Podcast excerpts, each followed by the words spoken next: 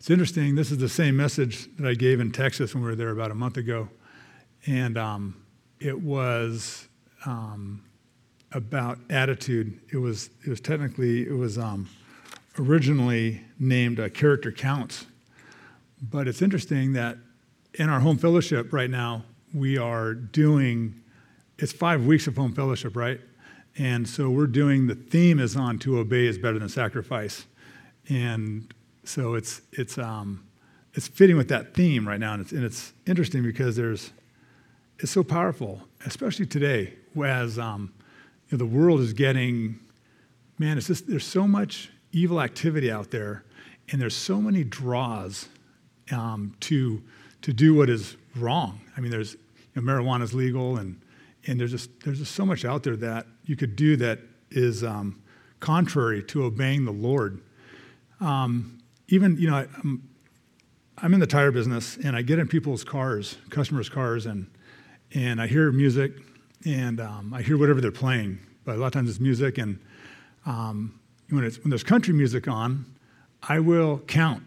And I usually can't make it past five, you know, five-second count before there's an alcohol, something in relation to alcohol. Five-second count. Within five seconds, almost every time, it's a funny little thing I've done. And then the other day, I was, um, a Duran Duran song was on, and it was um, Save a Prayer for me. Save a Prayer, I think is the name of the song. And it it says that... Um, that he met this girl and they wanted to dance, um, but there was um, fear was in her soul. Some people call it a one-night stand, but we can call it paradise. Don't say a prayer for me now. Save it till the morning after. So it's very, he wants to do his sin, and then if you want to pray for me in the morning and ask for forgiveness, then we'll do it. So save a prayer, save it for me, uh, save it till the morning after. Anyhow, so with that, um, I want to dig into just how important it is that we obey and don't make sacrifices. Even though the Lord has made our request for forgiveness so much easier than it was in the Old Testament times, was it not? If you wanted to atone for your sin in Old Testament times with Jewish law, you had to sacrifice a prime animal. Uh, your best, your, your best sheep, your best goat, um, and you had to you had to slaughter it. And it and it, and it, and it was a, you know, you, you hear about how, you know, people were thrown in jail over stealing someone's goat. Um, they were very important. You know, animals were very important back then. There was it was, a, it was a food source. It was like stealing food. So you had to slaughter something that had great value, um, both, you know, monetarily and at food. And so you had to slaughter that. But the Lord, God Almighty, said, I'm going to make it so easy for you guys. I'm going to send my son. He's going to die on the cross. And all you have to do is simply ask him for forgiveness. Turn from your sin and ask for forgiveness. Just simply ask. No more having to slaughter, get the animal, do all these things, ritual, all the rituals and such. And yet it's so funny that mankind still doesn't want to do it. Man still doesn't want to say, Lord, I'm sorry. Please forgive me. It trips me out. You almost had a reason in Old Testament days. But today, there, you, there's it's a simple request. Um, all right, so I want to start. Um, this is my, um, man, this is my little uh, piece that just signifies that, you know, I've been coming to Blessed Hope for, here for quite a while, and taught by Joe for quite a while, and in the Word, and you know, a lot of you have too. And just to say that I'm not much different than you. I'm really not. Um, it scares me to death to be up here. And I ask the Lord, I, I, I pray constantly, and that the Lord would um, calm nerves and give me a clear mind and be up here and, and, and teach his, his word. I mean, it's an early thing to, you know, to dissect and, and put out the word of God to God's inheritance. You guys are God's, we're all God's inheritance, to encourage you. And, um, So I always like to read this. It's Moses four ten. I remember four ten because it's it's a, even though it's small, it's, it's it's the smallest of all shotgun shells. Uh, so Exodus four ten says this: Then Moses said to the Lord, O my Lord, I am not eloquent, neither before nor since you have spoken to your servant, but I am slow of speech and slow of tongue. So the Lord said to him, Who has made man's mouth, or who makes the mute, the deaf, the seeing, or the blind? Have not I, the Lord? Now therefore go, and I will be with your mouth and teach you what you shall say.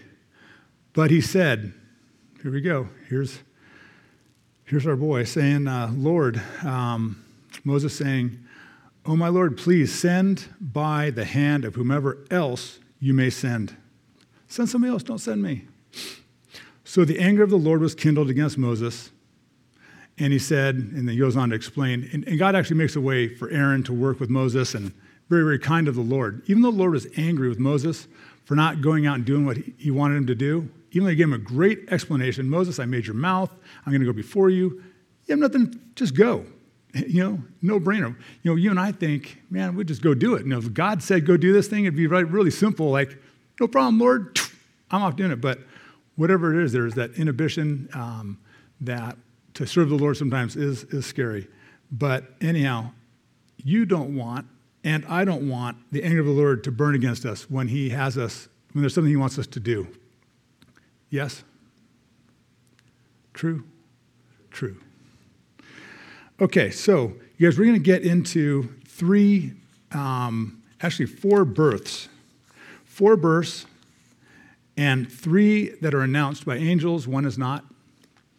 Um, this comes about because, you know, we just, you know, Christmas was just, you know, was just like less than two months ago.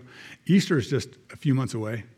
And, um, but in light of, you know, Christmas just being so uh, recent, a lot of this came to, came to heart and came to mind. And um, so we're going to dig into these, these births, miraculous births, and what the guys and gals did that was obeying and not obeying, even like laughing sometimes. Like uh, Sarah, she laughed. Even Abraham, he laughed too um, when they found out they're going to become pregnant. Um, so, um, so we're going to compare three people's character: Abraham, uh, Zacharias, and Mary. Uh, four births, three that are announced, um, and. Um, Here we go. So we're going to start, you guys, in uh, Luke one. And we're going to start, let's see here. My notes are a little scattered because I switched things around. Here we are. Luke one, verse twenty-six. And we're going to talk about Mary for a minute here and about what happened with Mary. And most of you know the story, but it's still interesting.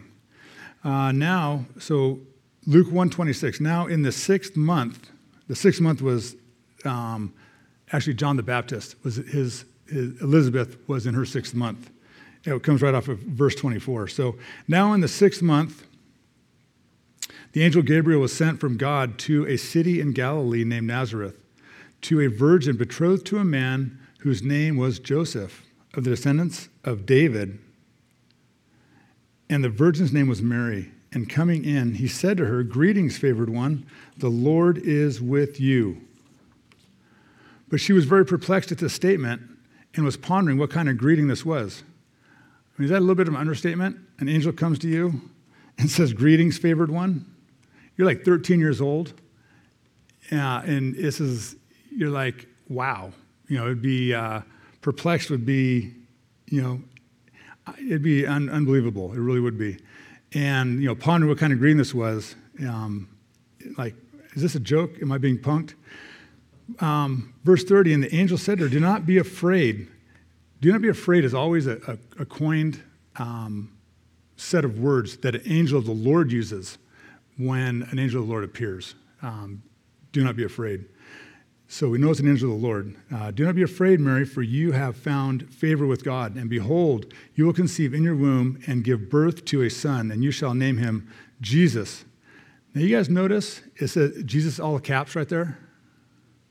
I didn't notice that till uh, today. Yeah, I was tripping out on that. I'm like, whoa, that's all caps. Jesus. First time I've seen that. I did a little research on it. But funny, um, it still comes up Yeshua, uh, even though it's all in caps. Um, according, accordingly. So, um, anyhow, it's all caps Jesus. Verse thirty-two. Yeah, from Strong's. Strong's just still says Yeshua. Um, anyhow, so verse thirty-two, he will be great and will be called the Son of the Most High, and the Lord will give him the throne of his father David, and he will reign over the house of Jacob forever, and his kingdom will have no end. Pretty awesome. But, verse thirty-four, but. Now, I, love, I always love to say, but God. You know, whenever you have an impossible situation, the scripture says, but God. And that means that God intervenes, and, and even though it's impossible, it still works out. The Lord makes it work out. But it's interesting with man, you get, I would say, you know, in this case, it's but man. This time is but man. She's like, she's doubting, but she's not, Mary's not really doubting. She is just a young lady who isn't sure how this is all going to happen, is what it comes down to. So verse thirty-four, but Mary said to the angel, how will this be since I am a virgin? Honest question, right? Honest question. The angel answered and said to her, the Holy Spirit will come upon you, and the power of the Most High will overshadow you. For that reason also the Holy Child will be called the Son of God. And behold, even your relative Elizabeth herself has conceived a son in her old age, and she who was called infertile is now in her sixth month. For nothing will be impossible with God. Mary's like, okay, thanks for the explanation. I got it. Verse thirty-eight, and Mary said, behold, the Lord's bondservant, behold, God's messenger, may it be done to me according to your word. And the angel departed from her. So we have a young girl. She's a virgin. She's shooken up. This angel appears, says, don't be afraid. I mean, how many of you, it's always a joke, when someone says, um, don't be afraid, or someone says, you know, calm down. You know, those kind of commandments don't typically get the desired effect. Um, but in this case, uh, do not be afraid, Mary. So she, she we shook up pretty bad, and she um, is young, she's immature, and these things are happening. Now, we're going to contrast Zacharias next, okay? Um, a priest in the land, older man who has tons of knowledge and is studying the scriptures his whole life, and he makes a, a much, he, he makes a very, uh, a very uh, big mistake. And it costs him. So let's go ahead and take a look at what Zacharias does here.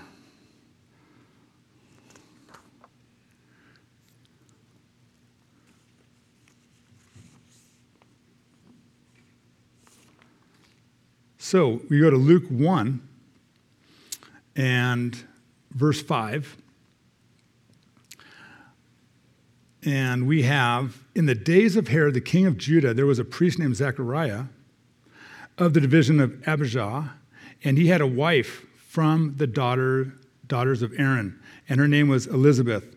They were both righteous in the sight of God, both righteous, remember that, walking blamelessly in all the commandments and requirements of the Lord, and yet they had no child, because Elizabeth was infertile, and they were both advanced in years.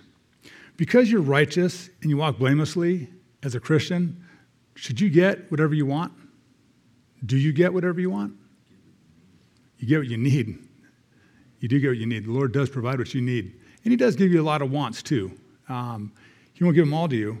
Um, being infertile was a disgrace among people. It was disgraceful to not have children in that day and age. So here we have righteous, walking blamelessly, doing the Lord wants, and yet disgraced. And yet they still walk the walk and talk the talk. Pretty gnarly. Um, now verse eight, now it happened that while he was performing his priestly service before God in the appointed order of his division, according to the custom of the priestly office, he was chosen by lot to enter the temple of the Lord and burn incense. Um, chosen by lot. He didn't know he was going to get chosen that day. It just so happened that he actually got the draw on that one. And it's interesting, when they chose the extra apostle, remember they chose by lot, and it was Matthias. You know, it's funny, when you say by lot, it seems like completely like random, like you're throwing dice. But you know what? Who controls the dice? Who controls the length of the stick? Who controls who, you know, where it's put and gets drawn is the Lord. So it was the Lord's doing that he drew the lot, of course. And so he now has is literally a once-in-a-lifetime. You might, twice maybe as a priest, they say there was approximately eighteen hundred priests in the land at the time. And for him to get chosen for this uh, burning of incense was a once-in-a-lifetime deal. So he is ecstatic. Very, very happy that he gets to go in and do this thing, this, this, you know, going in and, and burning incense before the Lord. Verse ten, and the whole multitude of the people were in prayer outside at the hour of the incense offering. Now an angel of the Lord appeared to him, standing to the right of the altar of incense. Zechariah was troubled or terrified when he saw the angel, and fear gripped him. But the angel said to him, "Do not be afraid, Zechariah, for your prayer has been heard, and your wife Elizabeth will bear you a son, and you shall name him John. You will have joy and gladness, and many will rejoice over his birth, for he will be great in the sight of the Lord, and he will drink no wine or liquor, and he will be filled with the Holy Spirit." You know, interestingly, Jesus said of John the Baptist that he was the greatest born of all women. Greatest man ever born of all women. Very strong statement. And he had no wine and no liquor. We're called to have a sober mind. It's just interesting, the whole, how it all fits together. Sober mind and what John the Baptist was and what he was called. Um, really got to think about what we do on our free time, you guys. Um, he was filled with the Holy Spirit while still in his mother's womb. Verse sixteen, and he will turn many of the sons of Israel back to the Lord their God. Interesting, the sons of Israel need to be turned back to the Lord their God. You'd think that the sons of Israel already were in or doing what the Lord their God wanted, but they weren't. They were completely lost, and they were not following the Lord, and they needed a new commandment. They needed a Savior, and timing's great. You know, they had four hundred years of no, of God not intervening in, with them until this time. And so John the Baptist is going to turn these sons back to their Lord, to their God. seventeen, and it is he who will go as, let's see here, my, a forerunner before him in the spirit and power of Elijah, to turn the hearts of the fathers back to the children, and the disobedient to the attitude of the righteous, to make ready a people prepared for the Lord. Zechariah said to the angel, here's your but man thing again. Instead of but God, but man. Here's Zechariah, I'm going to doubt. How will I know this? For I'm an old man. I mean, here he is in the temple. I mean, there's nobody in there. This is a once-in-a-lifetime opportunity to be in this place where nobody ever gets to go. And this angel appears, says, don't be afraid, all these things. And he turns right around and says, how will I know this? It's just, it trips you out a little bit. Um, it also makes you think of Ananias. When God tells Ananias to go tell Saul, to uh, to go get Saul. Um, and what does you know Ananias say? He has to explain to God that, hey, this guy Saul you want me to go get, uh, he's been killing Christians, he's a mean guy, he's He's all these things, and, and I, I'm, I'm scared, Lord. And what does the scripture say? It just says, go. Just go. God just tells him, go. Just go. And um, But anyhow, it's funny how Ananias want to explain to the Lord, as Zechariah is going to try to explain to the Lord right now, I'm an old man, and my wife is advanced in her years. The angel answered and said to him, I am Gabriel, who stands in the presence of God, and I was sent to speak to you and to bring you this good news. It's good news. You're kind of messing up the good news here, Zach. And behold, you will be silent and unable to speak until the day when these things take place, because you did not believe my words, which will be fulfilled at their proper time. And meanwhile, the people were waiting for Zechariah and wondering at this delay in the temple. But when he came out, he was unable to speak to them, and they realized that he had seen a vision in the temple, and he repeatedly made signs to them and remained speechless. When the days of his priestly service were concluded, he went back home, which means he wasn't done. Just because he was mute, he wasn't done. He still had to finish out his job, his, his task as being a priest. So it was a day or two probably, and then he was able to go home. Verse twenty-four, now after these days, his wife Elizabeth became pregnant, and she kept herself in seclusion for five months, saying, this is the way the Lord has dealt with me in the days when he looked with me, looked with favor upon me to take away my disgrace among people. Put yourself in Zechariah's shoes for a second. Here you've been wanting to do burning of incense. You've been waiting your whole life. You're an old man. You have no kids. You, it's been a disgrace. And this angel comes along and says, guess what? Everything you've been praying for, everything you've been wanting, you're going to get. You're going to get a child.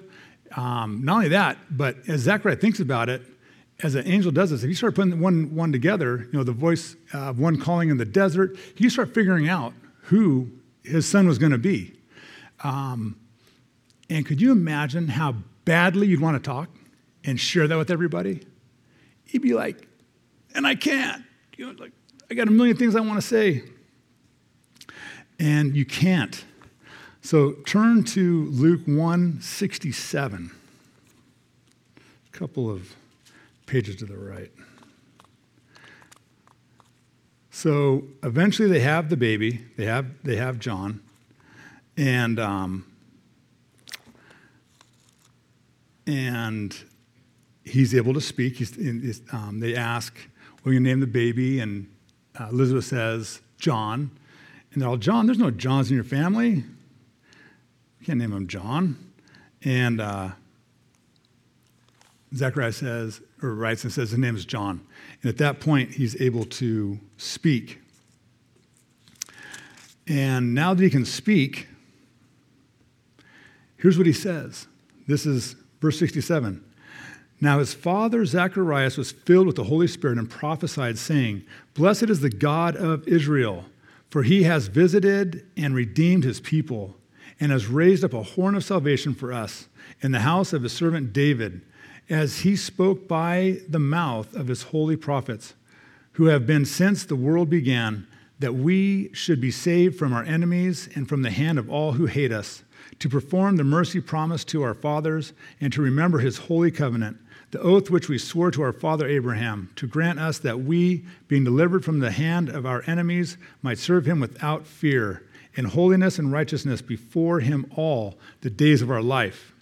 And you, child, will be called the prophet of the highest, for you will be you will go before the face of the Lord to prepare his ways, to give knowledge of salvation to his people by the remission of their sins, through the tender mercy of our God, with which the day spring from on high has visited us, to give light to those who sit in darkness and the shadow of death, to guide our feet into the way of peace. Pretty gnarly. He just had the son, and all this stuff is like has come to him and prophesied it. The Holy Spirit was in, in him, and he understood who his son was going to be. Pretty powerful. Pretty powerful. All right, so that is to obey his burnt sacrifice. If Zechariah just said, okay, Angel Gabriel, thank you very much. That's awesome. I'm I'm all about it. It'd been great. But he he doubted, and he and he and he caused him to not speak. That was his sacrifice, was his inability to speak. Sometimes sacrifice is taken from us. We sacrifice without wanting to. And sometimes we sacrifice because we want to. Sometimes we're like, oh man, Lord, I messed up. I'm so sorry. Please forgive me. And we make that sacrifice willingly. Um, so interesting. So it's either way, it's best to obey, correct?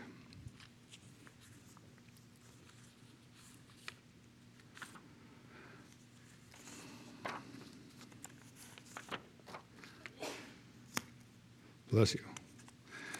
All right. So now we're going to talk about Abram and Sarai. Um, interesting couple. Interesting couple. It's uh, interesting because Abram brought forth both a picture of just mankind on its own, and he brought forth his son, and um, Isaac, to show us the way. It's really interesting. Ishmael was just a natural man. He really was. He's called him a wild donkey and all these other things, but he was just a man without the Lord. Isaac is a, a part of God's covenant, and part of the, the way of salvation.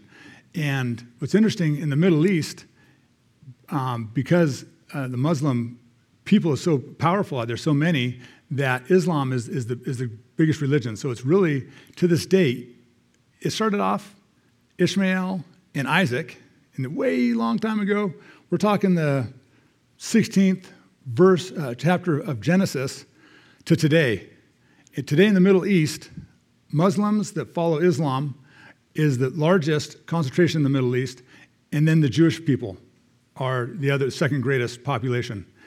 And it's just interesting that it's it transpired over all that time into what it is today. And some believe that, that Islam is that fifth and final kingdom. It went from traditional kingdoms to a religious kingdom, and it could be the bring the end about.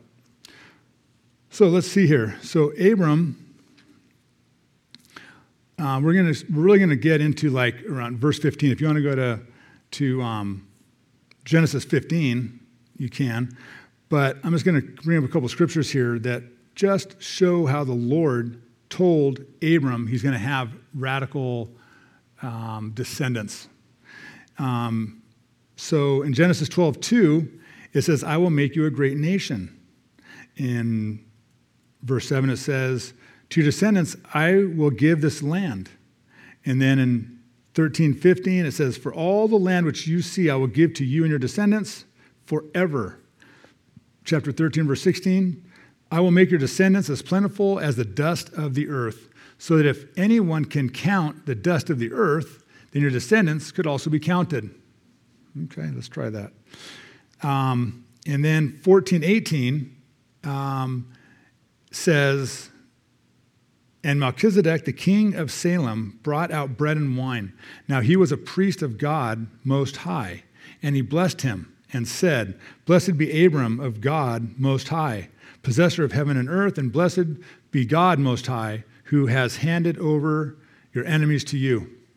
Interesting thing about this uh, Melchizedek is that he was a king and a priest. And Jesus is the sole person in the order of Melchizedek. That's a whole nother story. So the question is, what did Abram have to do?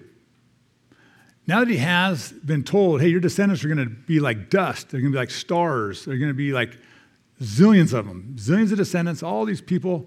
What did he have to do? Did he have to go and like get a concubine? Did he have to go and like, you know, start doing these things? No, he didn't do anything. He had to just follow the Lord. Um, he took things into his own hands and messed it up. If you just obeyed, he wouldn't have had to make the sacrifices. Um, so let's see. We're going to, let's see here. Go to, uh, yeah, chapter fifteen. So, verse one. After, so Genesis fifteen one. "After these things, the word of the Lord came to Abram in a vision, saying, 'Do not fear, Abram. I am a shield to you. Your reward shall be very great.' But Abram said, 'Lord God, what will you give me, since I am childless, and the heir of my house is Eliezer of Damascus?'" Now, Jewish law was that if you didn't have any kids, you could pick out a servant, and they would be your descendant. So Eliezer would have been a logical choice as a descendant had he had no children. Verse three. "Abram also said, 'Since you have given me no son, one who has been born in my house is my heir.'" Did I read that right? "Since you have given me no son, one who has been born in my house is my heir." Am I reading that right? "One who has been born in my house is my heir." Verse four. "Then behold, the word of the Lord came to him, saying, 'This man will not be your heir, but one who will come from your own body shall be your heir.'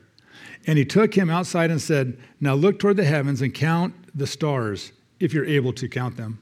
And he said to him, 'So shall your descendants be.'" And now here's this famous line, verse six. "Then he believed in the Lord, and he credited it to him as righteousness. And he said to him, 'I am the Lord who brought you out of Ur of the Chaldeans to give you this land to possess it.' But he said, 'Lord God, how may I know that I will possess it?'" Kind of like Mary, I think it was an honest question. So he said to him, bring me three-year-old heifer, a three-year-old female goat, a three-year-old ram, a turtle dove, and a young pigeon. He was preparing a sacrifice.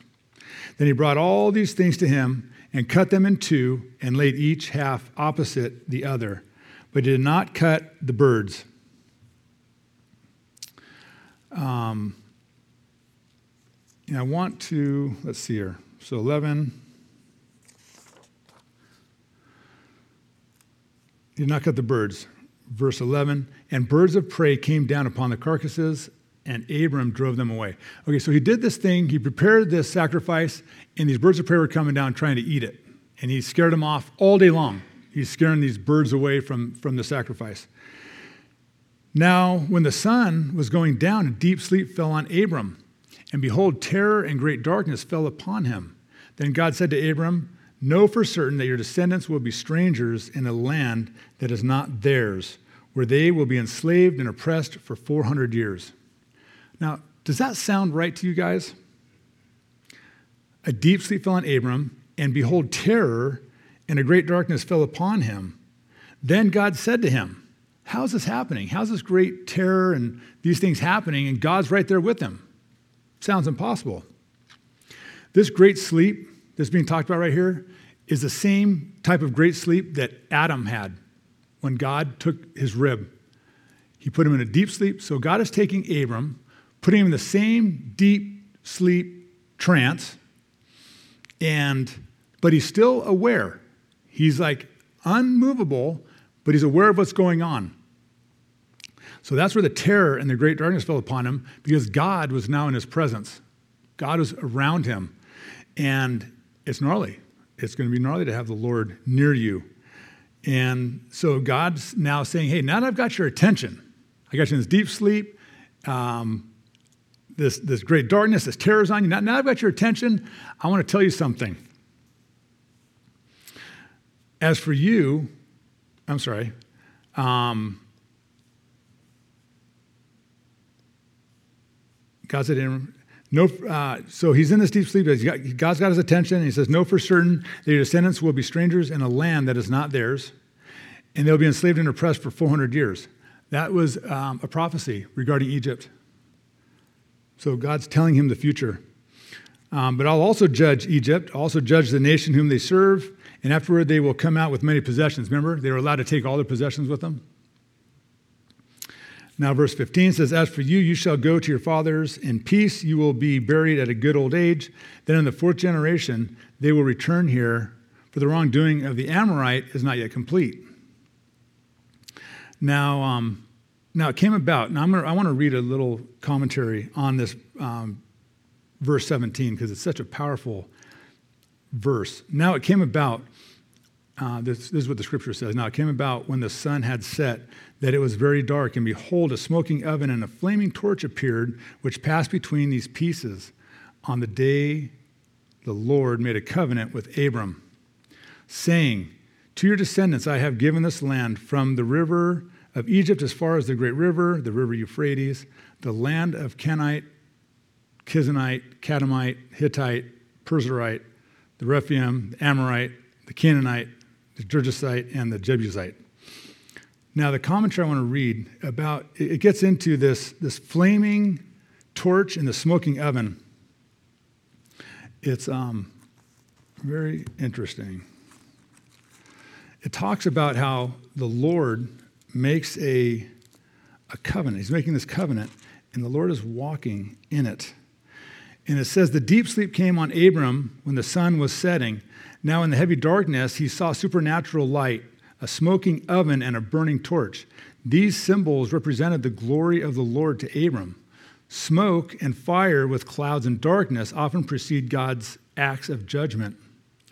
This oven and torch imagery may indicate the impending judgment of Canaan, the promise that God's word to Abram will be kept. Between the pieces, this little phrase, between the pieces, the last element has profound implications. In solemn agreements between equals, uh, a in in regards to like treaties, both parties would pass between the bloody pieces of slain animals and birds. The symbol would be evident to all, May I become like this if I do not keep my part of the deal. Now, God's not doing this to Abram. God's doing this for God, to us. He's making this covenant to us. Like, I'm not going to break this deal, period. But Abram was not to walk this grisly pathway. Only God made that journey in the symbols of smoke and fire. The fulfillment of the promise of God to Abram, the Abrahamic covenant, is as sure as is the ongoing life of the Lord. That was a great commentary. So there has God has made this, this covenant to us that is unbreakable, unshakable, and is going to happen. So now we move on to chapter sixteen, verse one.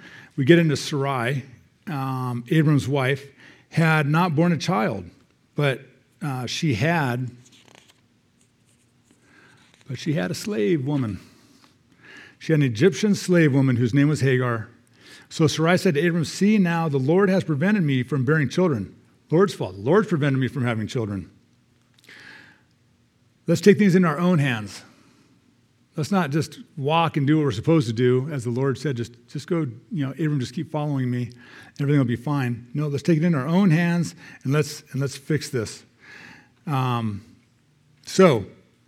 She says, please have relations with my slave woman. Perhaps I will obtain children through her. And Abram, listening to the voice of Sarai,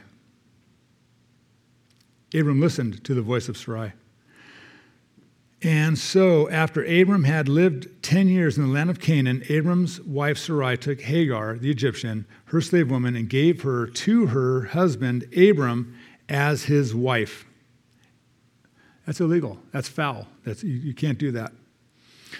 Then he had relations with Hagar, and she conceived. Remember earlier it said, perhaps I'll obtain a, ch- a child through her? I think she was really hoping that it wouldn't happen. I really think that Sarai was thinking that, you know what, I hope that he goes into her and it, it doesn't happen um, because there can be ramifications if he does have children with her. So, and she conceived. And when Hagar became aware that she had conceived, her mistress was insignificant in her sight. So as soon as Hagar knew she was pregnant, you know what, Elizabeth, guess what? I might be your slave, but I am bigger than you now.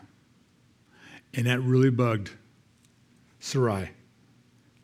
So Sarai said to Abraham, may the wrong done to me be upon you. Abram should have said no. I put my slave woman into your arms, but when she saw that she had conceived, I was insignificant in her sight. May the Lord judge between you and me. But Abram said to Sarai, look, your slave woman is in your power. Do to her what is good in your sight. So Sarai treated her harshly, and she fled from her presence. She's like, I am out of here. Hagar's like, I can't handle this, her treating me like this. So, verse seven, now the angel of the Lord found her by a spring of water in the wilderness. Now, we got to check this out. An angel of the Lord. Um, you guys have heard of Christophanies, which is a Christophany, if you haven't heard of it, is actually Christ in the Old Testament before he's born. Um, thousand years later. And some people don't believe it, and I don't know how they don't believe it because it's clear as day, and we're about to see one right now. So now the angel of the Lord found her by a spring. You know, angel of the Lord right there doesn't necessarily tell you it's a Christophany, tell you that's Christ. It just tells you it's an angel of the Lord, but we'll see it gets deeper. Um, by a spring of water in the wilderness, by the spring on the way to Shur.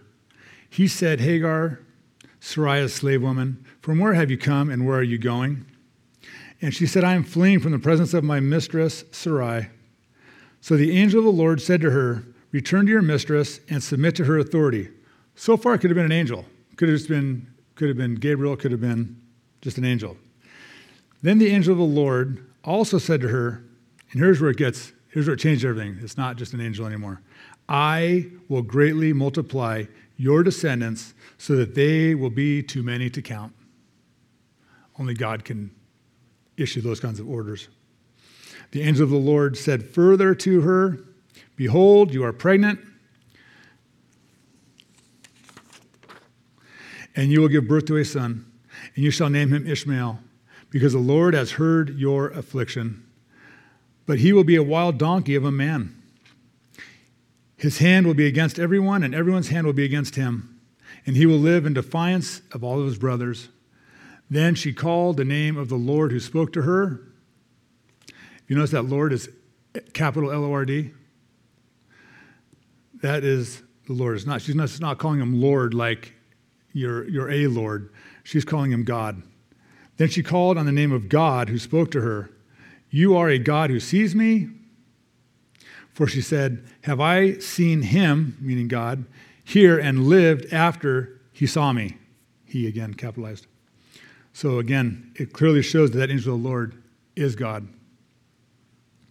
Therefore, the well was called hmm, Berlai Roy.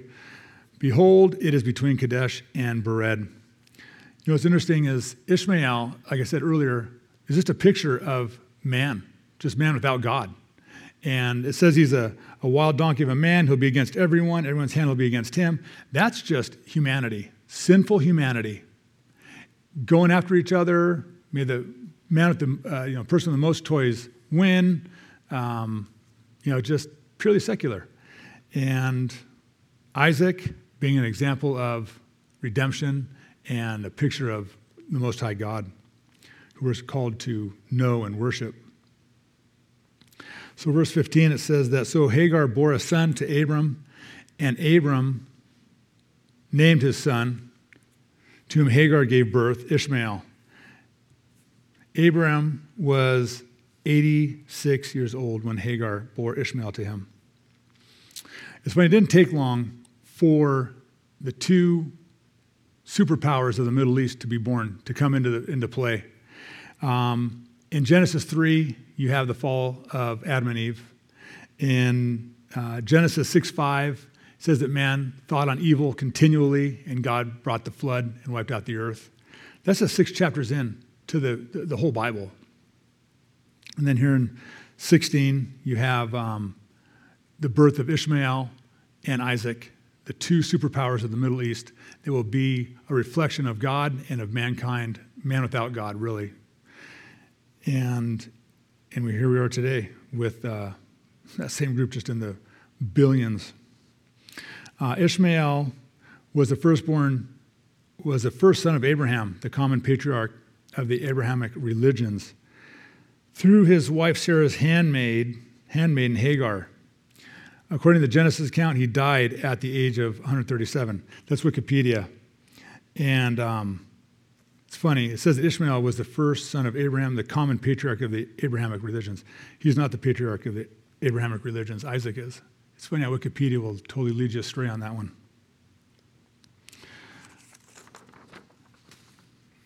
So my question is, what does all the scripture have to do with um, how are we are supposed to hear the quiet, still voice of the Lord?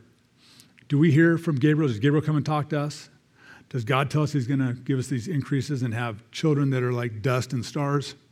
Um, we have an angel come to us tell we're going to have a, a virgin birth. No. Where we, where we get our information, where we have the Lord speak to us, is through the Word. The Word of God, the Bible, the Word of God.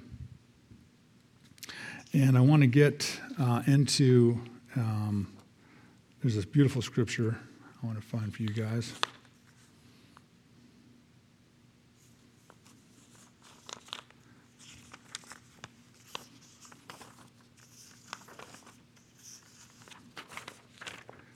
And that scripture is Luke sixteen nineteen. If you want to turn to Luke sixteen nineteen.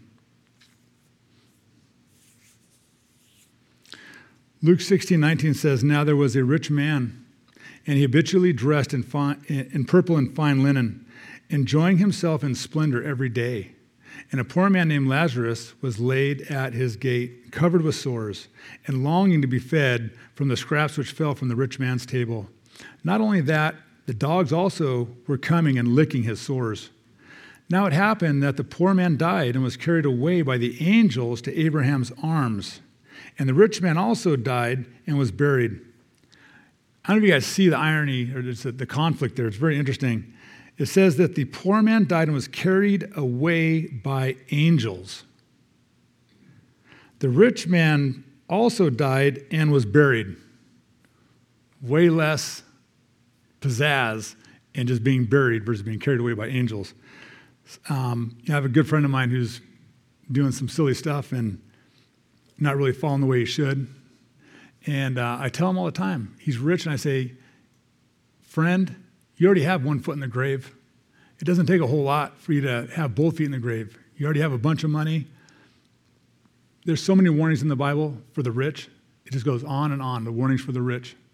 One foot in the grave. So uh, we have uh, verse twenty-three. And in Hades he raised his eyes, being in torment, talking about the rich man, and saw Abraham far away and Lazarus in his arms. And he cried out and said, Father Abraham, telling you it was a Jewish guy. The rich man was a, was a Jewish guy. Father Abraham, have mercy on me and send Lazarus so that he may dip the tip of his finger in water and cool off my tongue. For I am in agony in this flame. But Abraham said, Child, remember that during your life you received your good things, and likewise Lazarus, bad things. But now he is being comforted here, and you are in agony. And besides all this, between us and you, a great chasm has been set, so that those who want to go over from here to you will not be able, nor will any people cross over from, from there to us. And he said, Then I request you, Father, that you send him to my father's house, for I have five brothers, in order that they may warn them, so that they will not come to this place of torment as well. And here's where the power of Scripture, the power of God's Word, really hit home, hits home for me, and I hope it does for you. So he's saying, send someone back from the dead so my five brothers won't come to the same place. And here's Abraham's answer to that. They have Moses and the prophets. Let them hear them. But he said, the rich man said, No, Father Abraham, but if someone goes to them from the dead, they will repent. But he said to him, If they do not listen to Moses and the prophets, they will not be persuaded even if someone rises from the dead. If this doesn't convince you, if the Bible, the Word of God doesn't convince you, even someone coming back from the dead is less powerful than reading this word. Amen. So I've got two scriptures I want to finish up with. And um, the first one is Matthew twenty-four thirty-five. There's a bunch of scriptures that go into the glory, the, the power of Scripture. And I just picked a couple. Just not even like the most crazy ones, I, I would say, or most fascinating ones. Um, they're kind of average. But even average is still way more than enough to show the sincerity and in, in the in the in the proof of the word. Um, so the first one is Matthew twenty-four thirty-five, and it says that heaven and earth will pass away, but my words will never pass away. Uh, the second is Second Timothy three sixteen. All Scripture is inspired by God. That's how it starts. All Scripture is inspired by God. I was listening to um, some clip and. And somebody was talking about evangelical Christians, and they were saying like the poor state of the church, the Christian church, and of evangelical Christians, forty percent do not believe that the Bible is infallible, that it's the inspired Word of God. forty percent of evangelical people that go out and actually profess their faith don't believe that the Bible is one hundred percent accurate. I'm like, wow, that is, I think you'd had a much different number one hundred years ago, just how things are changing.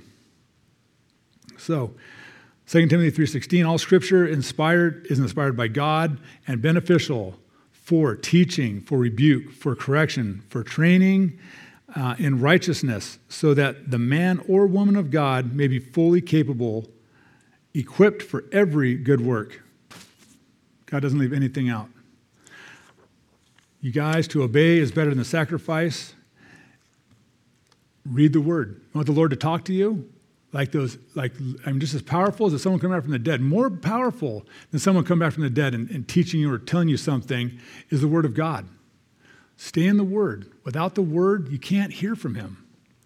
He can. I mean, I, I, I shouldn't say you can't, because He can talk to you in different ways, and He does. But it is it's the best way to hear from Him and have open communication with the Lord. As we read and we hear what He has to say to us, it helps us with our prayers and how we respond to Him and how we speak with Him and how we know Him and how our relationship is developed with Him. So you guys, please stay in the Word. To obey is better than sacrifice. Let's go and bow our heads.